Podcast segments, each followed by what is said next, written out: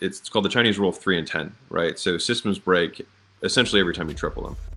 Welcome to the game where we talk about how to get more customers, how to make more per customer, and how to keep them longer, and the many failures and lessons we have learned along the way. I hope you enjoy and subscribe. What's going on, everyone? Uh, happy Thursday. Hope you guys are having a, a good uh, end of week ish home stretch.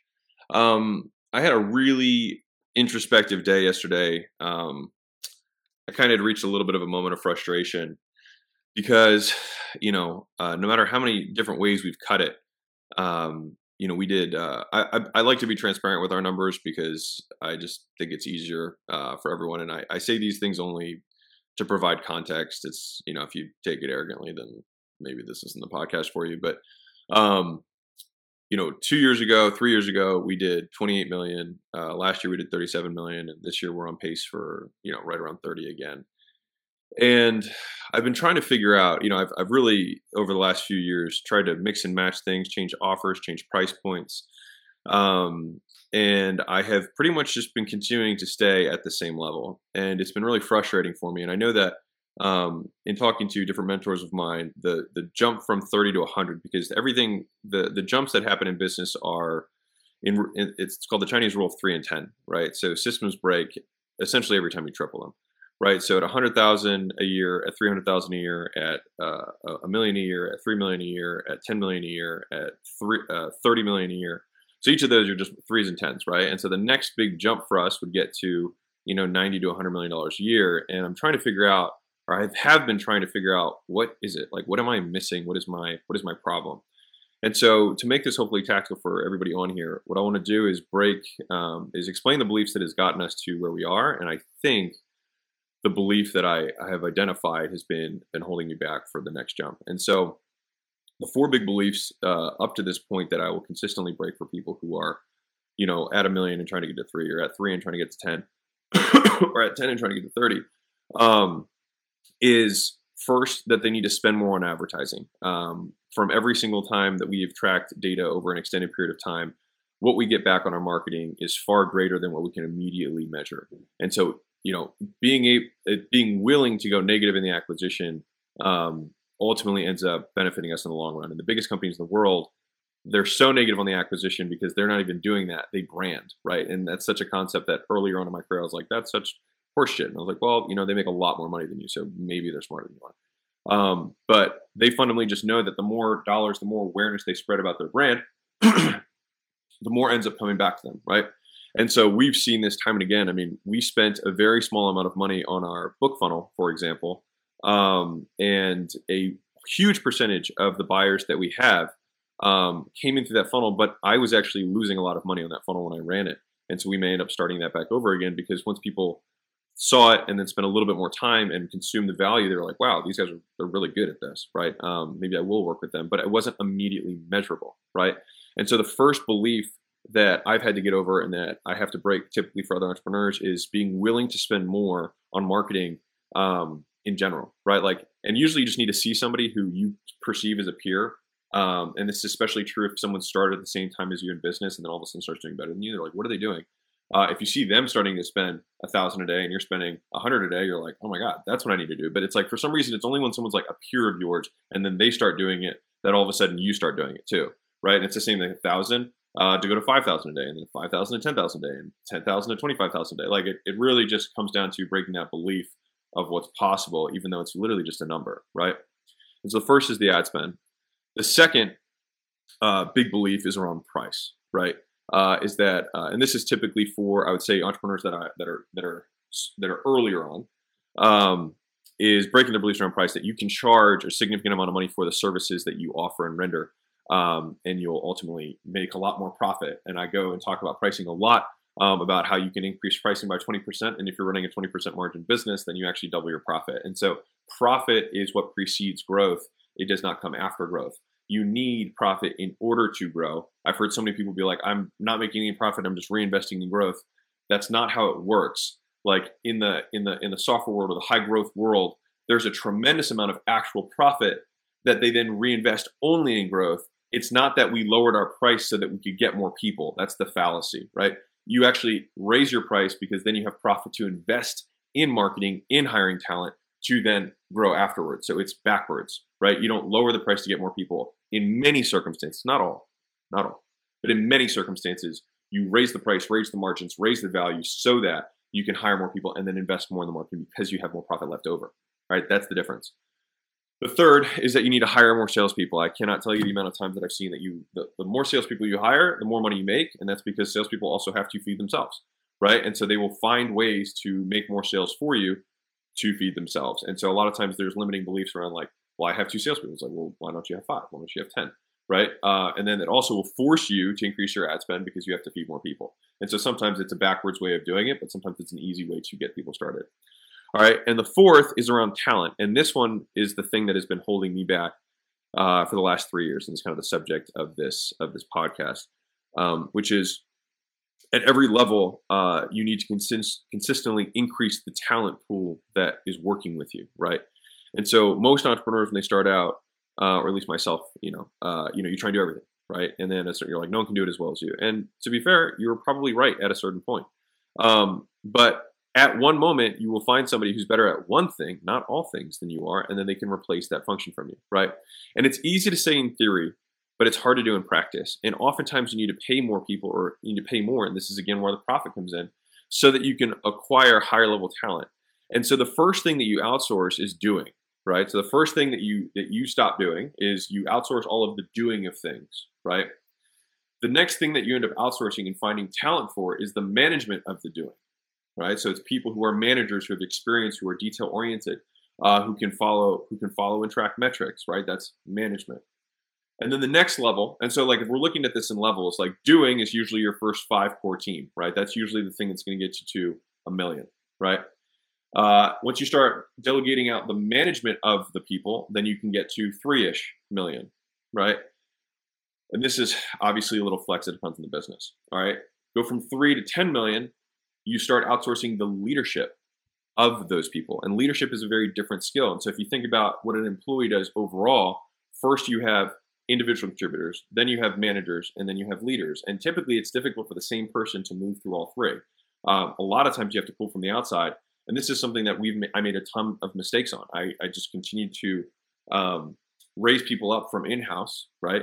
Uh, because I thought that they um, they would be able to make those transitions and grow as quickly as desired, and a lot of times they couldn't. Right? They could make one of those jumps, but not usually two of them uh, and then they would break and they'd reach to their level of we they'd get up to their level of incompetence and they just couldn't go and they'd flounder right and so we've now outsourced leadership i would say to a to a decent degree i would say we're about halfway there on that one um, but the thing that has stuck that has gotten me stuck at 30 million dollars for three years in a row which i am so stoked about um, and i say that sarcastically because it drives me nuts is because i've been trying to figure this out for a really long time because i you know you think it's the model, you think you need to optimize something, you think it's the ads or the copy or the message or the funnel or the price point. Like, you know, it's not an Excel problem. It's a people problem. Um, and virtually all problems in business are people problems once you crack a million, three million dollars a year. It's all about people, uh, which is not the sexy and fun stuff, but it's the stuff that actually scales companies, which is why when you hear these huge billionaires talk, they talk about how it wasn't them, it was really their team. And you hear that and you're like, yeah, sure, he's just saying that. Think, well, I don't think my friends and family, but the reality is that it really is the team. And when I talk to guys who have done a billion, when I talk to guys who have done 700 million, um, they they like look at me in the eyes and they're like, "You need a smarter team. You need people smarter than you." Hey guys, love that you're listening to the podcast. If you ever want to have the video version of this, which usually has more effects, more visuals, more graphs, you know, drawn out stuff, Sometimes it can help hit the brain centers in different ways. You can check out my YouTube channel, it's absolutely free. Go check that out if that's what you are into. And if not, keep enjoying the show. Right. And it's it's easy to say, but it's hard to do because sometimes it's also intimidating to hire someone who's smarter than you because you're like, oh my God, you feel kind of exposed. You're like, this person's smarter than. Right. And especially when it comes down to niche down expertise, right? Because the smarter you are at something, typically the deeper you've gone in it. And that's where, you know, in huge corporate America, you have specialists to do this one specific type of subset category finance, right? Um, and so what I have failed at, uh, and I will, I'm trying to rectify this, is I have not delegated out, I have not found out how to replace thinking. And so what I mean by that is not that the people on my team don't think, obviously they think, but specifically it's the attention to growth and taking initiative on information. All right. A lot of guy, a lot of people in our company take initiative. They see a problem, they take initiative. They, they, you know what I mean? They're, they're, you know, a client has an issue, they take initiative, and that's what they should do, right? That's that's what they're supposed to do. But what a CEO does, what an executive does, is that they take the data in, and they look at the data, and they can spot proactively before a problem occurs where a problem will occur, right? They're able to look into the future using data and extrapolate out where a problem exists. And then engage the leadership to try and figure out how we can prevent this problem from happening um, before it actually escalates. And so fundamentally, when I looked at this, because Leila's Leila, you know, being the, the kind-hearted wife that she is, was like, you're the problem, right? Like you're the issue. Like you have not leveled up this piece. You still try and control everything, right? And at a certain, and as you grow, you always have to relinquish levels of control. And the level of control that I have not relinquished yet, and I'm now currently working on it, um, I'm not there yet, uh, is is being able to either find someone who can think that way or can duplicate the mental thought process that I go through. And so there's two there's two issues with this, or at least the two problems that I have right now in my business is that my data reporting is not good enough. It's not clean enough. It's still um, it's still pool based. What I mean by that is I have to go and pool the stats from things, which means that they're like, well, I don't have that stat. I have to go manually count. I'll get you that number tomorrow. And that might be two or three things that I have to take two or three different metrics, put them together to examine a problem, right? And so whenever I see a problem that's coming up, and there's there's fundamentally two different sides of the business that I look at. So hopefully you guys are cool with me breaking this down because I literally am making the training for the next person to be doing this thinking in our business.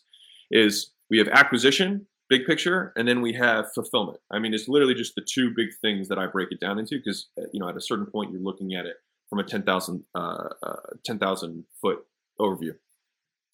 From an acquisition standpoint, I'm looking at uh, are we acquiring the number of customers that we should acquire right now to hit our growth metrics, right? And so I guess one step before that is if you have not reverse engineered what your goal is and how to achieve it, then it will never work. So right now, if you don't have a, a spreadsheet that says if I sell this many people on the front end, I'm going to get to this level of revenue and cap out. If you don't have that on an Excel sheet and it's going to take this many months to get there, assuming these numbers, you're never going to get there, right? So you have to build the model first and the projections out of how long it's going to take you to to to get to that number. Once you have the model and you believe that the numbers, and this is where like some some experience and and, and some scar tissue is helpful, is like, are these numbers realistic? Not what can you do, not what closing percentage you have, not uh, you know how, how good the marketing is when you're running everything, not what the retention is when you're doing one-on-one coaching with everyone, but what is right? What what's happening right now? And you use your existing model, and you can extrapolate. These numbers are good enough for growth, right? And I believe that if we can if we can just increase this front end then we should hit this level of total revenue and profit within two months, six months, 10 months, etc. right? Then once you have that model, you have to stick to that model. And your job as CEO, or at least this is how I perceive the job to be, is to hold the team accountable to that. And a lot of times it's looking at the metrics, consistently pulling the metrics from them, uh, which is one of the problems I'm having is I'm literally pulling these metrics in real time rather than having them already displayed to me every day because I bother the crap out of my team all day long trying to pull metrics from them when I really should have them already in front of me and it should be done on a weekly basis. And this is my own problem, right? This is on me. That's my fault. But once you have the data that's in front of you, on the acquisition side, I'm looking at am I getting this number of sales? If I'm not getting this number of sales, then first I'm looking at is it an execution problem? Is it we have the process, we have the play, the people aren't doing their job, right? If it's an execution problem, then it's one of three things. And I know this sounds like complicated, but it's like this is the thought process because I'm trying to document this. And this is why it's been difficult for me to do this because in my head it sounds like this big amorphous thing when in reality everyone follows a process whether you think you do or not. Everyone follows a process if you do the same things over and over again, right? And so, first is it an execution problem? If it's an execution problem, it's one of three things. The team isn't motivated, they're not well trained, or there's something that's unclear about communication. All right. And so each of those things can become can be from poor leadership They can become they can come from expectations that have not been repeated or been clear. Uh, they can come from poor training or not repeated training uh, for them in terms of what's the quality of the training we put people through, and then what do we do consistently on a daily basis to make sure that they continue to execute at that level, right? Um, and so that's that's just is it an execution problem? All right. The next issue is like, okay, once you check all those boxes, you're like, it's not an execution problem. Like, is it a system problem? Right. And that could be like, is the process that we are following not a good process? Is, is it too complex? Is it too simple? Is it leaving things out? Um, is it something that is too difficult for someone to execute on a continuous basis? Right. Uh, so I'm going to look at those pieces. And if I feel like, no, it's not, then I have to get to the kind of the third thing, which is I need to look at the, the marketing overall. Is the message correct? Right? Is the uh, the message correct? Is the creative correct? Is the funnel and the layout correct? Right? Is the process that comes after the funnel correct and makes sense? And then if all of those things check out, then it means that the product itself needs to change, right? The, the thing, the offer itself needs to change. So very rarely do you want to change the offer because it means you change the entire business, right? But those are all of the things that precede changing the offer. And that's just on acquisition, right? Um, but all of that, so you can just reverse engineer, we should be getting this many sales, right? And if you are getting those many sales, then if we're not making the, the, the number, the revenue number that we should be making, then it means it's a back end issue. And so then when I look at the back end, I'm looking at the pricing, the churn, and I'm looking at the lifetime value of the customer. Now, if those metrics are not where they're supposed to be, then I again have to look into is it an execution problem? Is it motivation? Is it skills? Is it training? No. Is it the systems that we have that support it? No. Then is it the product, right? Is the product not delivering the result consistently enough that everyone can execute it and achieve the result that we're looking for, right? Or that we want them to have. And so when I'm looking at the the product itself, right? Um, the the breakdown there is is where we just start we start we run beta tests, right? We run we consistently run beta tests to improve the mousetrap to improve the product that we're ultimately selling. And so I know that that seems like I just went really in depth, but it's like a very, very, very high level gloss over. But this has been the reason that I have not cracked 30 million. Uh, I mean, I have. We did 37 last year, but you know, it's still the same the same tier of revenue, and it's because I have not been able to find someone, or I have not been able to train up someone to think like that uh, in our business, and as a result, it has been still needing me to make those thoughts and pull that data proactively.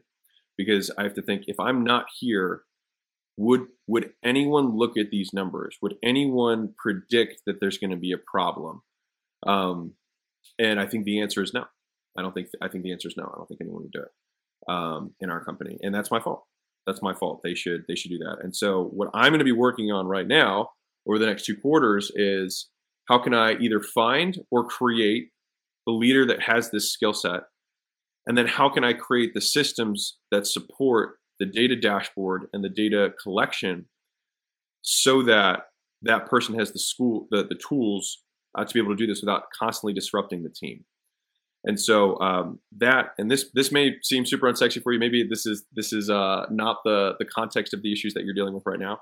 Um, but I can tell you that it is by far the issue that I'm dealing with. And I think that there are levels to the game. I think that the quality of the people that you hire is a belief set that needs to be continually broken, right? Steve Jobs is known as being one of the best talent recruiters and motivators of all time. Um, people said he was ruthless and he was a tyrant to work for, but they always said that he just knew how to get the best out of people. And so I see that as a skill set. That's a billion dollar skill set because he never did anything and he even found people to do the thinking for him. But the one thing that he was able to do was duplicate and or find the realist players for each of those specific skill sets. And so i see that as the problem that i have encountered in my entrepreneurial journey um, and it's been a strength of mine. And so a lot of times your biggest strength becomes one of your biggest weaknesses because it becomes difficult for you to outsource it and duplicate that skill in someone else.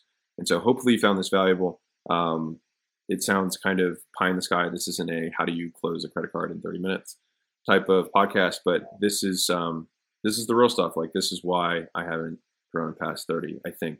And so I'm going to be doing everything I can to uh, try and do that. So lots of love. Uh, hope you guys have an amazing Thursday, end of week, and hopefully it just gets you to think about the types of people that you're bringing in. It's like, does this person totally take the doing away from me?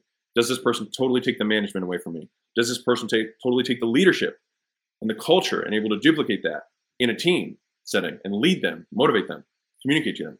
Can they do that? If they can, then the next level after that is can this person find data, pull it proactively, identify problems before they arise, and solve them? And I think that is the complete loop.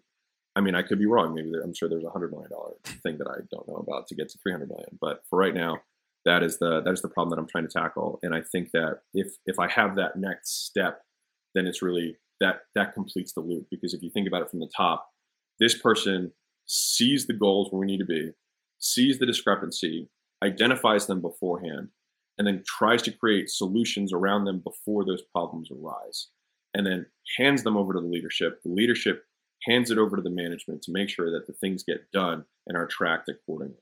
And so that's the that's the deal. That's where I'm at. And so I hope that was valuable for you. And I uh, drop a like if you thought this was good. Uh, leave a review on the podcast if you enjoy these things because um, it helps me know what type of content you guys like. And I will try and make more of that stuff. But at the end of the day, I try and just document the journey uh, that we're going through. So uh, lots of love. have an amazing day. See you guys soon.